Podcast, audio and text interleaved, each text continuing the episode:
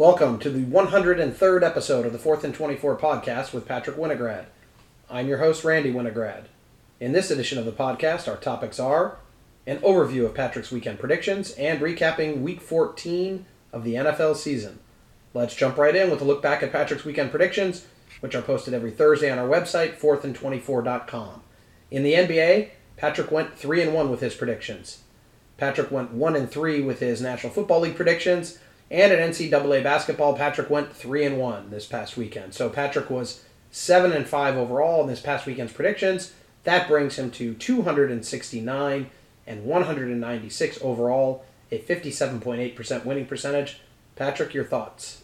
Well, uh, surprisingly, seven and five is actually uh, only a fraction of a percentage uh, above my win percentage. Somehow, I thought I had a bad week, but I realized seven and five is actually overall the standard that I've set. Many bad weeks in there, and I guess I have higher standards of what, at least because of the last few weeks, and then especially having a not so great week last week, trying to get better again. But I'll take an above 500 record. I mean, Lamar Jackson went down in the second quarter uh, in in one of my games. That wasn't very helpful. Uh, the Warriors lost for what feels like the first time in a month. I mean, I guess when you only have five losses, though, and the season's been going on for two and a half months, every loss feels like it's been forever. Um, but th- those two losses, I don't really, I don't really think are that bad. I think I picked the right teams; they just didn't perform. I mean, the Warriors barely lost that game to the 76ers in a very tight fourth quarter, uh, fourth quarter mainly game, uh, and then you know some team. I mean, the only team I got right in the NFL their margin of victory was larger than the margin of defeat for all of the teams that I had picked uh, by far. That we'll talk about it a little bit later, but let's just say the Chiefs and the Raiders did not exactly have the closest game on Sunday. Uh, meanwhile, the Bills lost in overtime, so too bad on that one. It's an overtime game. The Rams only won by a possession, and the Ravens barely lost uh, at the end of their game and, uh, and didn't even have Lamar in that game. Uh, so overall, not actually that bad when you look at how I lost. Um, in college basketball, uh, I picked all home teams, and honestly, that might be the formula for the rest of the season. Not going to lie, because especially when the higher ranked team is at home, there were three ranked matchups this week. Uh, three pretty big ones. Wisconsin, number 22 against number 21 Ohio State. I got that one right, picking Ohio State. Number 11 Arizona beat Illinois on the road. Arizona is making a case for, I mean, we talked about it before the season a lot there was no one to challenge UCLA in the Pac 12 other than USC, and they weren't a strong contender. I still believe USC can't challenge UCLA, but Arizona definitely can because Arizona has actually better talent than UCLA does um, in terms of NBA prospects with Ben Mathurin. And also, I mean, they have the size, they have athleticism, they have really great shooting, they have really well defined roles, and really, if they limit their turnovers, they are a very, very dangerous. They're a Final Four caliber team if they can limit turnovers and play up to their expectations and shoot well. Uh, speaking of a team that shoots well, Alabama picked again this week just to go off on the team they were playing. They're also making a case up there with Arizona as one of the top teams in the country. Both of those teams easily within the top 10 now. Uh, Alabama beat Houston, number 14, at home. A really, really close game. Houston's still a very, very good team. But Alabama just has so much offense that no matter what happens, their guards are very dynamic and their simple style of anal it's it's a little bit of a contradiction but they have a very simple style of playing analytical basketball which is don't shoot mid-range jumpers. Sorry DeMar DeRozan. Sorry Michael Jordan. Only shoot threes and only shoot layups. And if you're not going to get a three or layup draw a foul. We're shooting from the free throw line. We're shooting threes and we're shooting and we're getting layups. And that's about all Alabama does. And it leads to 80 or 90 points per game because they always try to get out in transition. They always have people cherry picking off of rebounds. They do a great job of running their system, and their players are, are, are so versatile that they can guard all the positions and then still get out in transition and be mismatches for everybody. Alabama really matches up well with a lot of teams in the country. Their win over Gonzaga last week proves that that even though they're definitely undersized against that caliber of a team, their their play style works if they're able to shoot well. uh, but this game, they actually shot way under their season average in three pointers, too. Uh, and then finally, the exact opposite of the Alabama Houston game, Baylor became the first team, uh, or the second team ever, to hold a top 10 opponent under 40 points in a game in the entire shot clock era of college basketball. they held Villanova to 36 points. This game was the least close game that I've ever seen played by a team who did not even reach 60 points in the game. Villanova had no chance at almost any point in this game. They had a seven minute scoring drought in the second half. And Baylor went on, like, I think a 7 0 run over the course of like 10 minutes because they barely needed to score to get the run going because Villanova just could not score. Uh, 57 to 36, the final score of that game. And I mean, really, just what a job by Baylor's defense. Now, after winning the national championship, they're now back to number one again on top of college basketball as they have an undefeated start to the season. Looks like they were able to pro- to replace the production uh, from Jared Butler and Davion Mitchell from last season. That team's also dangerous. And then and talked about the NBA, talked about the NFL, but overall, a, pr- a decent week. All right. Well, Patrick's predictions for next weekend will be posted on our website on Thursday. Let's now move to our look back at NFL action from Week 14. Patrick, what did you have as your best games of Week 14 in the NFL? Well, uh, it went away for a little bit. There was normally an overtime game in what felt like every single week to start the year, and then all of a sudden we had it slow down a little bit. But now, to make up for the lack of overtime games in recent weeks, we got two of them this week, and actually both of them in very, very, very important playoff matchups. Uh, matchups that really are going to shape the AFC playoff picture. Uh, when you look at it by the end of the season, if these went the other way, you might be seeing a whole different playoff picture. Uh, in the end, you didn't. Um, the Buccaneers beat the Bills in overtime, 33 to 27. The Buccaneers had a 24 to 3 halftime lead. Tom Brady put his team in position to win, and his defense was not able to hold the Bills down whatsoever in the second half. Uh, again, getting exposed for really a weak passing defense that's happened this year. As long as you can avoid getting blitzed by them, you can pretty easily move the ball down the field if you get some quick passes out. Uh, the Bills did not run the ball a single time in the first half with a running back. Not a single time. That is not a joke. That actually happened. Uh, and as many people have said, they need to figure out how to run the ball because you cannot go and play. I mean, did you see? Did you see the game against the Patriots on Monday Night Football? You think you think after seeing the Patriots throw three passes in an entire game and beat you at home that you don't need to run the ball at all? I mean, it's baffling to me that they don't even try it. Maybe the idea was last week they ran so much that this week they had to get back to their passing. Then they're, they'll even it out over the next few weeks because they finally got in warm weather after being in cold weather uh, against New England. I, I really don't think that's a good plan, but also Tampa Bay does have, I think, the number one rushing defense in the NFL. So makes sense that a team that hates running against the number one running defense and uh, semi weak passing defense would choose not to run at all. But I mean, not not at all. It's a little ridiculous to me. Um, but still, the Bills engineered a comeback. Obviously, you don't need running to engineer a comeback. You actually only need passing. Their passing game was good enough to get it to overtime. But in overtime, the Bills won the coin toss, and you thought after they had scored 24 unanswered points in the second half, up until a well with the with the Buccaneers field goal, sorry, outscoring the Buccaneers 24 to three in the second half, you would assume that as soon as they won the coin toss, the game was over. Uh, they didn't score the the Bills were not able to score, not even a field goal. They punted. I they I think they got one first down and then punted right after after not converting on the third and medium. They punted. The Patriots got a first down. They had a really great punt, by the way. Had the Patriots, I think, inside the five or the t- or the six.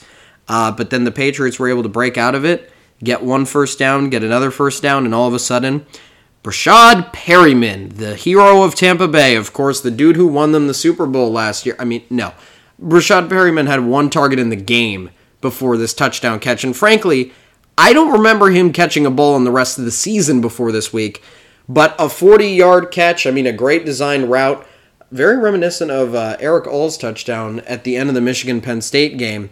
Um, just a slant coming across the field, or really a crossing route on the mesh type of concept. And they just got the throw. They got Micah Hyde mixed up in the secondary. He took a receiver. I think it was Chris Godwin. They were probably he was probably thinking about who was the bigger threat on that play. He came off of his receiver, and the Bills didn't pass up the coverage correctly. Uh, then you had Tremaine Edmunds, a linebacker, on Breshad Perriman, and he was just too fast. He got the corner. Uh, Edmunds tried to dive after him, but couldn't get him, and Perriman just ran down the sidelines completely uncontested for a 40 yard touchdown in to end that overtime game. Yeah, it reminded me same play. Reminded me of Erick All, except uh, this guy didn't have a sprained ankle and and and also untouched. uh, well, and I was also going to say and he was a little bit faster to begin with too. Um, but moving on from that, you had the Niners and the Bengals with a similar type play to end the game, except for differently. Uh, well, I mean, a receiver that doesn't get all the uh, acclaim necessarily on the Niners, and at the same time, di- or uh, uh, differently, this play was not uh, an untouched play. This play had a lot of contact on it, but after the Bengals, I mean, the Bengals looked like they were getting killed in the first half, just like the Bills, and both these teams with their magnificent quarterbacks were able to pull it out uh, and make it close again. The Bengals made it, scored 14 in the fourth quarter unanswered. Most, I mean, the game turned when Joe Burrow made the play on fourth and five with nine minutes left in the fourth quarter. The Bengals were losing by 14 still. They were down 20 to six. And on a fourth and five with 35 seconds left in the first, in the second half, or in the fourth quarter, sorry, with nine with nine minutes left, I should say, on a fourth and five, Joe Burrow scrambled out to his right. Uh, he threw it to the back of the end zone, and Ja'Marr Chase had the best tightrope act I've seen in a few years. Um, I, I mean, I can't even describe it. He just barely, he, he basically tightrope walked as close as you could to the sideline at the back of the end zone without actually touching the line at the back of the end zone, and barely stayed in bounds to make a really great catch off of Joe Burrow's scramble. That was the first touchdown Cincinnati got. They went down the field, scored another touchdown but left a little bit too much time on the clock. The Niners came back and had an opportunity to kick a game winning field goal, but with windy conditions and cold conditions uh, in, in Cincinnati, although if you kick in San Francisco, you should be used to kicking in a lot of wind. Um, but in those conditions, Robbie Gould could not make, I think it was a 46 yarder or something, not exactly an easily made field goal, but couldn't make the field goal and the game got pushed to overtime. And in overtime, the Bengals, just like the Bills, won the coin toss they did score, but they only kicked a field goal. Uh, the 49ers had a fourth down and end all be all of the game, and I mean, if you couldn't predict it, they just threw a curl to George Kittle for six yards, and that was the last, the second to last play uh, that sealed Cincy's fate for this week. They threw a little pass, and Brandon Aiyuk took it all the way up the sidelines having his own tightrope act, just like Ja'Marr Chase in the back of the end zone, except for for him, it was the last 10 yards uh, towards the end, going towards the goal line, dove for the end zone, originally ruled out at the one, very obviously was not out at the one, stretched out, scored the touchdown, game over. 49ers win on a walk-off touchdown. Uh, although obviously not as much fanfare as there was in Tampa Bay as was the team on the road. But when you look at those two games, you have the seven and four Bengal, the seven and five Bengals, and the seven and five Bills. If the Bills win this game, they're back. They're back one game away from the Patriots. A win in Foxborough would put them tied with the Patriots for the division, assuming they all have the same results in the other games. Now, after this loss, you're two games back of New England with four games left in the season, and you need to go and beat New England in Foxborough and make up another game somewhere in the rest of the season. I would not bank on that happening, and frankly, it's probably not going to happen. I'll, I'll put it that way. Um, for the Bengals, if they had won this game, they would have been on top of the AFC of the AFC North already. They wouldn't even need to do anything else. By virtue of the Ravens' loss earlier in the day, the Bengals at eight and five with their win earlier in the season over Baltimore would be number one in their division. Now, the Bengals are going to have to do the same thing that the Bills are going to have to do. The only difference is the Ravens are 8 and 5 instead of 9 and 4. So the Bengals are going to have to beat the Ravens and then they don't have to make up any other games, but they have to hold form and, and hold serve with that um, for the rest of the season. And again, all those teams in the AFC North are fighting for playoff position. Uh, you could make the argument that Miami is in the Bills division, but they do. I think they still have a game against the Jets left, if I'm not wrong. Uh, so they might have a free win. They might not. Actually, they might have already played both of the games. We'll see. I don't really know exactly. Um, but moving on from that 49ers game, and like I said, it had a lot of impact from the Ravens and Browns game. The Ravens lost 22 to 24 on the road to the Browns. The Browns moving to 7 and 6 with this win. The Ravens moving to 8 and 5. Uh, a little bit of a preview of when we talk about the playoff picture. This win did not move Cleveland into the playoff picture, but it did move them ahead of Cincinnati uh, because the Browns already beat Cincinnati. And by the way, that's another thing that you have to consider with the Browns and with Cincinnati. The Browns beat Cincinnati in Cincinnati. Now Cincinnati's going to have to go on the road and beat the Browns in Cleveland, and I'm pretty sure also beat Baltimore in Baltimore. Uh, Good luck. I mean, Joe Burrow's great, Ja'Marr Chase is great, Tee Higgins is great, that whole team is great, Joe Mixon's great. I don't think they have what it takes to go on the road and win those games just yet. Maybe in a different year, but I think they're just a little bit too young still. Uh, and I mean, it depends on Lamar Jackson's injury status, honestly, for the Ravens. And I, I could definitely see the Bengals beating the Browns, but I don't think, just based on knowing how these types of games work late in the season, I just feel like they're not going to be able to get it done. Um, but the Browns, a great game that they played against the Ravens, really let the Ravens back into it, honestly. They didn't have to keep this game close, but they did. Uh, they weren't really able to close it out necessarily, but the Ravens end up losing the game 22 to 24. And I mean, that's just kind of the way it goes for the Ravens. Another close loss, uh, another game where really two point conversions and going for it could have saved them the game, uh, but it didn't this week for the second time.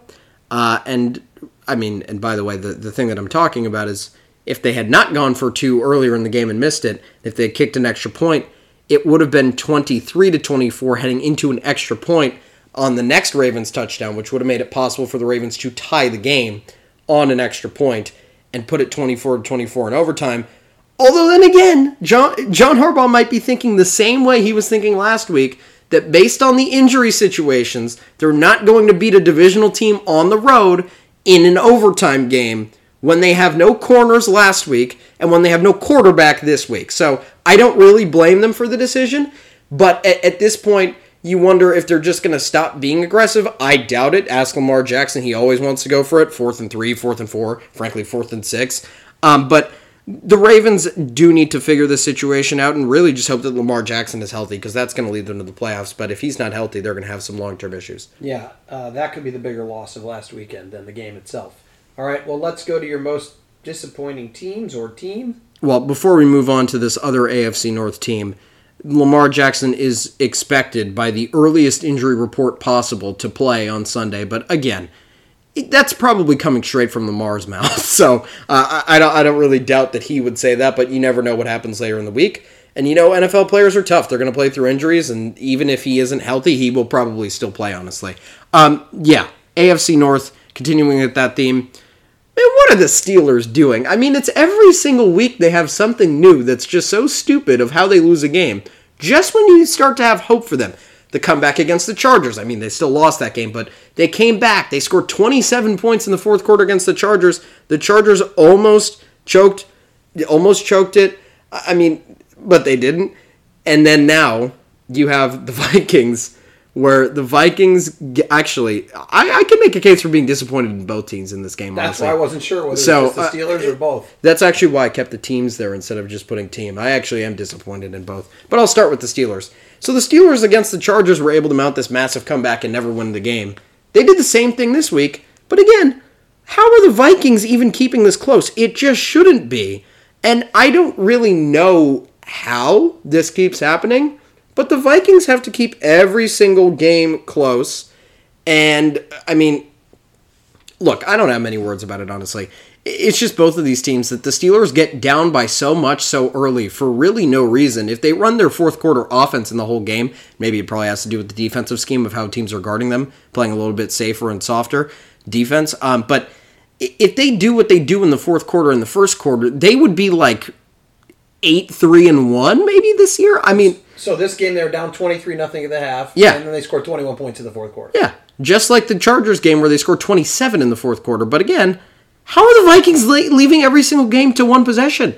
They, they were one pass breakup away from not. They were one pass breakup away from having to defend a two point conversion to keep this game from going into overtime. I mean, th- this game was ridiculous. And I mean, if Pat Freiermuth got the ball knocked out of his hands in the end zone, and that was the only thing saving the Vikings from having another meltdown, just like last week, where they couldn't stop the Lions from getting a fourth and two from the 11 yard line with four seconds left on the last play of the game. They learned their lesson, I guess, but imagine if they could stop two end of the last play of the game uh, situations from the 10, from outside of the 10. then they would be seven and six instead of six and seven. But instead, we're looking at a six and seven Vikings team that only got one of those two stops.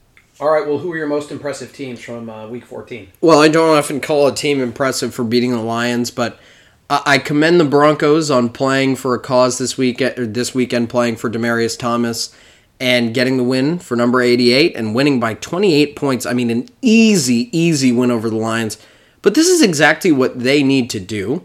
In the same way that the Vikings, which I'll get off the Vikings soon, but in the same way that the Vikings could have beaten the Lions to be 7 and 6, the Broncos had an opportunity to go to 7 and 6. They just flat out stomped the Lions. They made sure that there was no way that this game was ever going to be close. They kept it way out of the Lions' reach, and that was the end of it.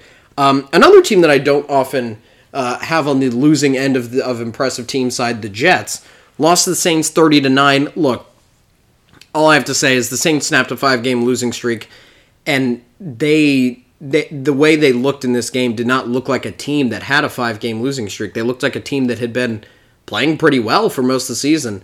Um, in a similar way to how the Rams bounced back last week against the Jaguars after their three losses in a row. That's basically what the Saints did this week. Uh, and I guess Taysom Hill is really the difference here. With them almost good enough to beat the Cowboys, not quite yet, but uh, a good defensive performance. That's what I was really impressed with. They didn't let the Jets score any touchdowns, pretty much.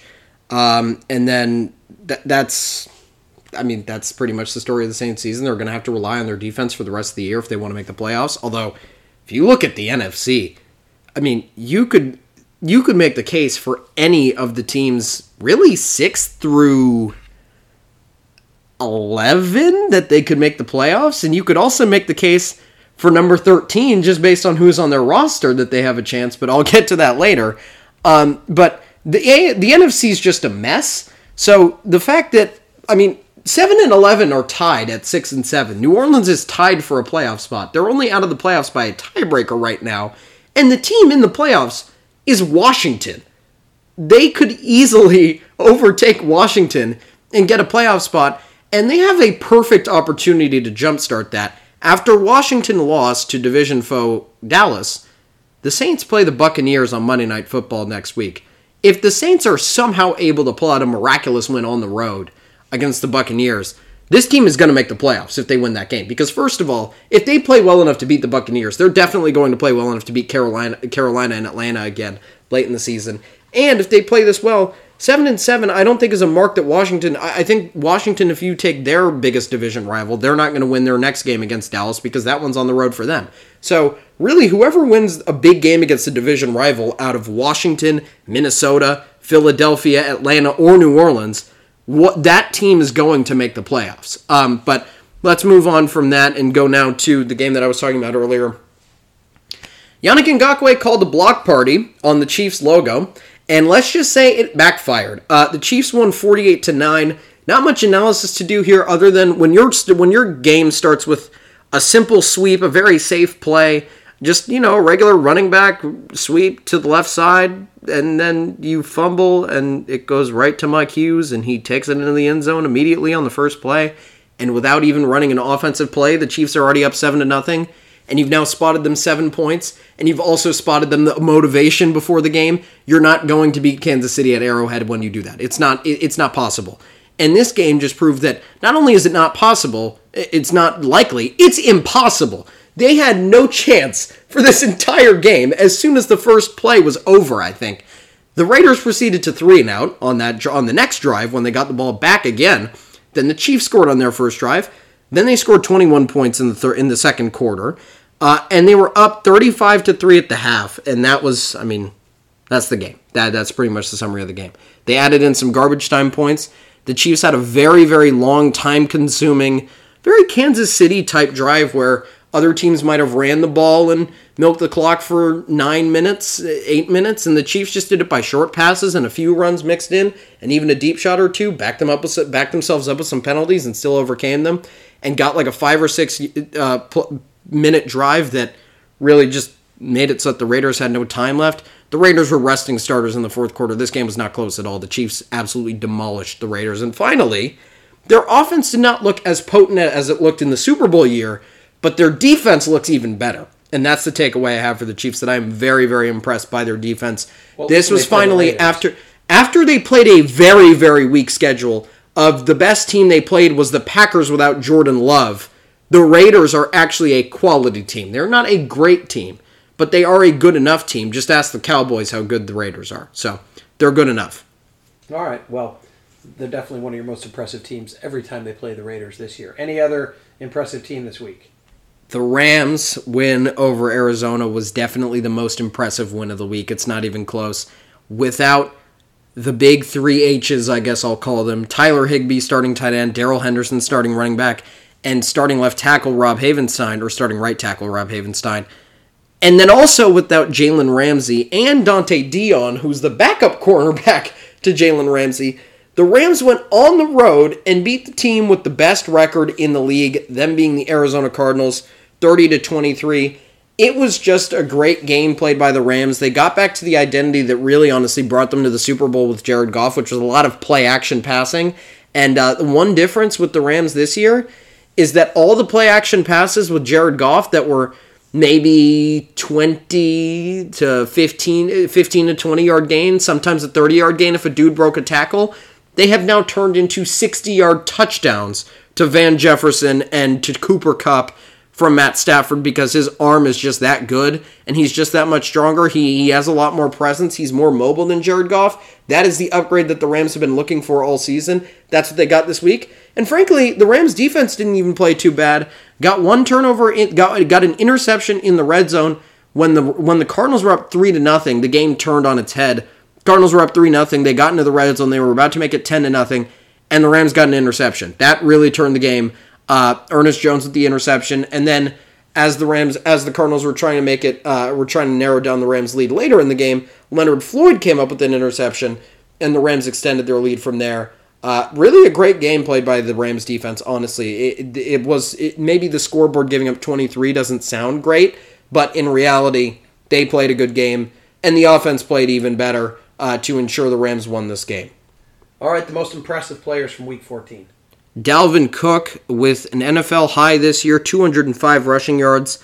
That was on 27 carries, also with two touchdowns, only one catch, but I mean, when you when you do that while running the ball, you don't need to catch it much. He was the reason why the Vikings took their lead, and then all of a sudden, even though they were supposed to be icing the clock, they kind of went away from him a little bit. But I'm not. I'm done with the Vikings for now. Um, George Kittle from San Francisco, 13 receptions, 151 yards, and one touchdown, and then also Matt Stafford, who had a receiver who also had 13 receptions and a touchdown, that being Cooper Kupp, but just less yards, so I included Kittle instead.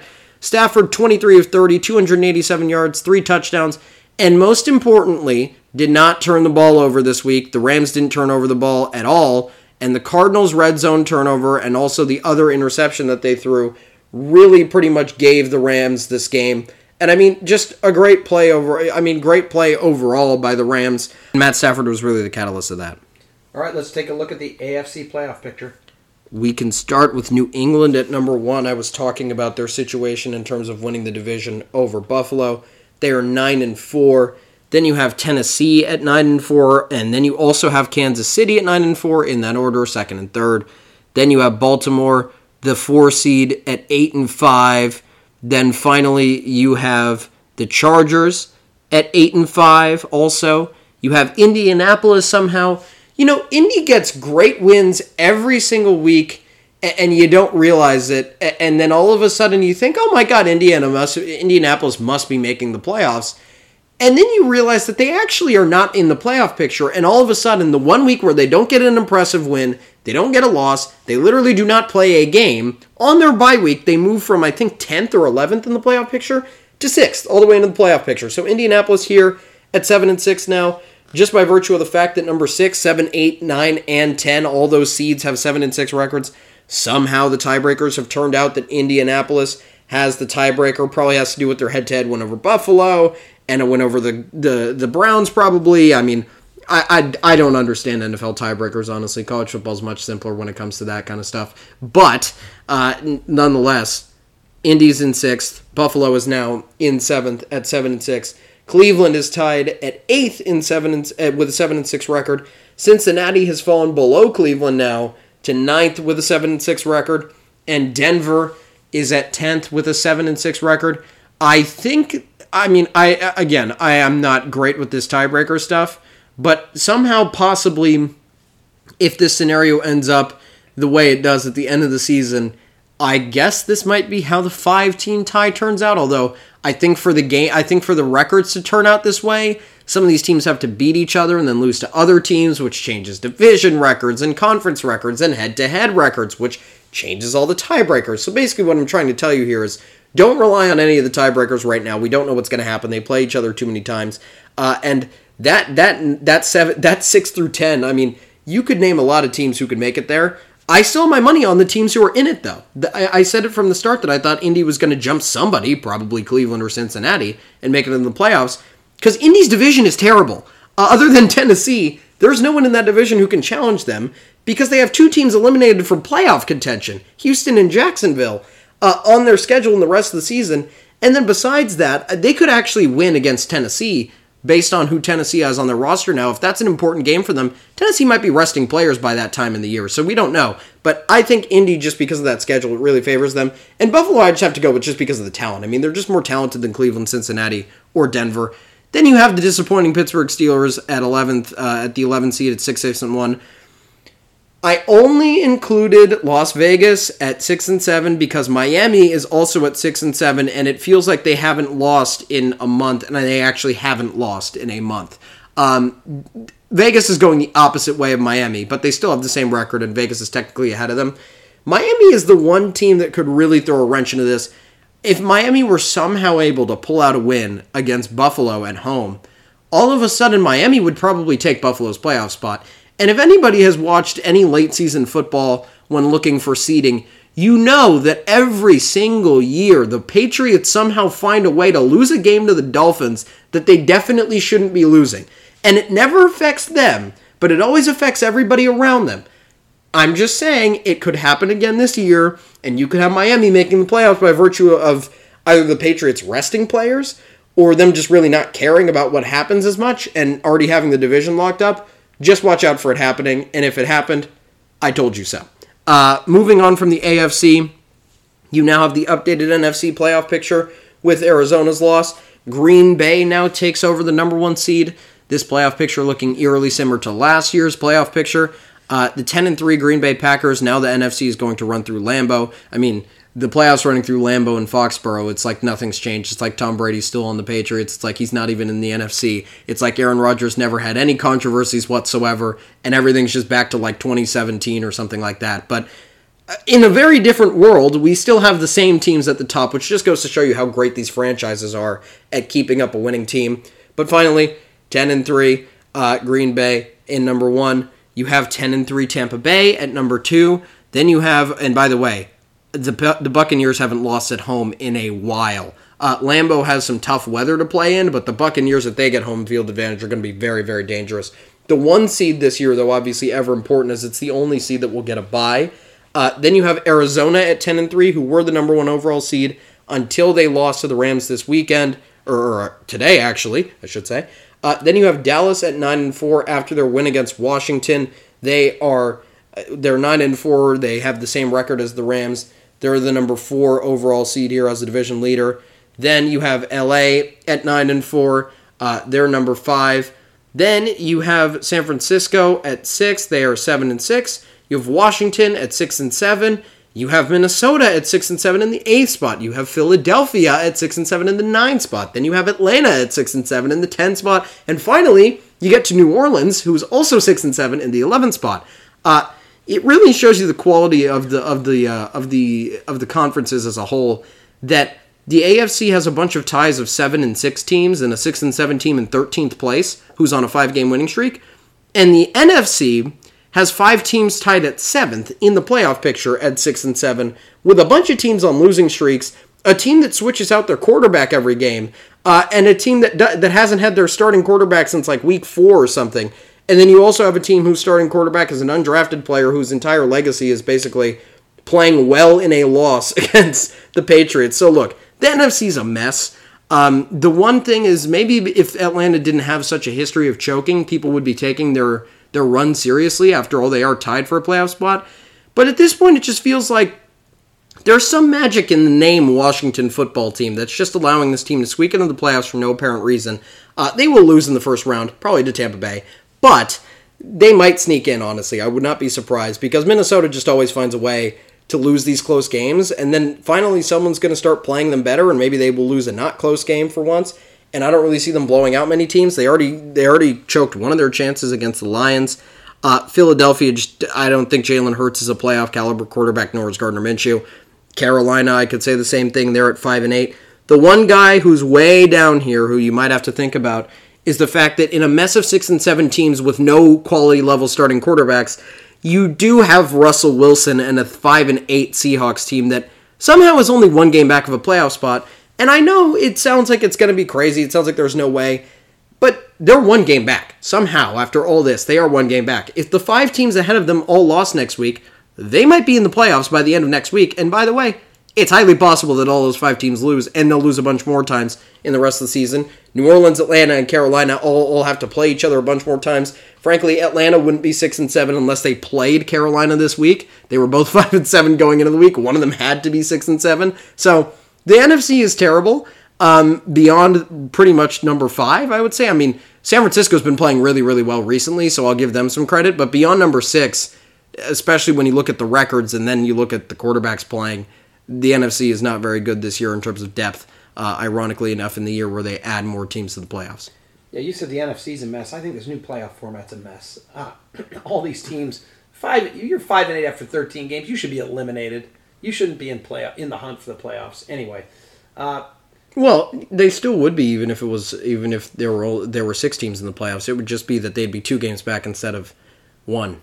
But with three to play if they hadn't expanded to 17 weeks. I don't. Well, that's the that's the week schedule though, not the playoff, I, the, not the playoff format. I, I, don't like this, but we'll see what happens. I, I, I think that you're rewarding some crappy teams and penalizing the second best team in the league in order to allow a crappy team into the playoffs, and then watch what happens when that crappy team upsets that that team that went 10 and something in the regular season. It's well, I will say first of all, it was fun last year, and second of all if one more game in the playoffs allows Russell Wilson, or, one more game in the regular season allows Russell Wilson to get in the playoffs, I'm not saying I consider Seattle as a contender, but with the preseason expectations, depending on who ends up as a division winner, I honestly think that if Arizona gets gets uh, the number two seed, I would put Arizona on upset alert against Seattle. I, I, honestly just think just because of the experience difference. I mean, Russell Wilson's been to more Super Bowls than Kyler Murray's been to playoff games. So it, when you look at that,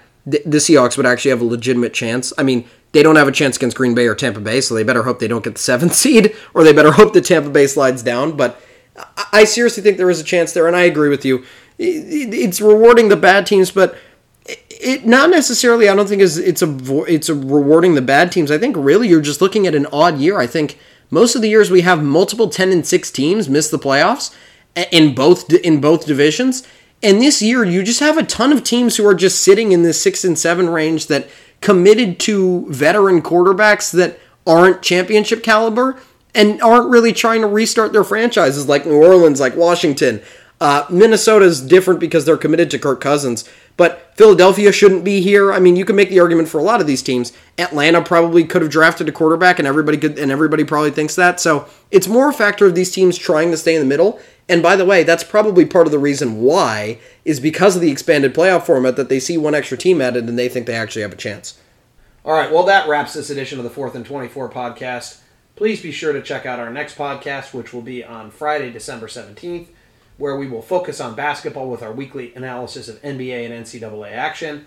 In the meantime, please be sure to check out Patrick's additional content, including his picks for next weekend's games, his latest NCAA basketball tournament bracket, which was posted on Saturday, and his upcoming predictions for every college football bowl game, including the college football playoff semifinals, which will be published tomorrow, and it will be updated throughout the bowl season based on player opt outs, just to make sure the uh, accuracy factors there. Yeah, and I mean, I'll, I'll, adjust it throughout. I'm not going to exa- I'm not going to update every. I'm not going to uh, send uh, a post updates or anything every single time I update it. But if you see that there's an opt out, check to see if I've updated it because I'll update it pretty much immediately. And you won't update games that have already. Of course, yeah, completed. yeah. And then I will be tracking live the results of that, probably at the top of that page somewhere though. So. All of that stuff on our website, 4thand24.com. That's the number four, T H A N D the number 24.com. Thank you for listening.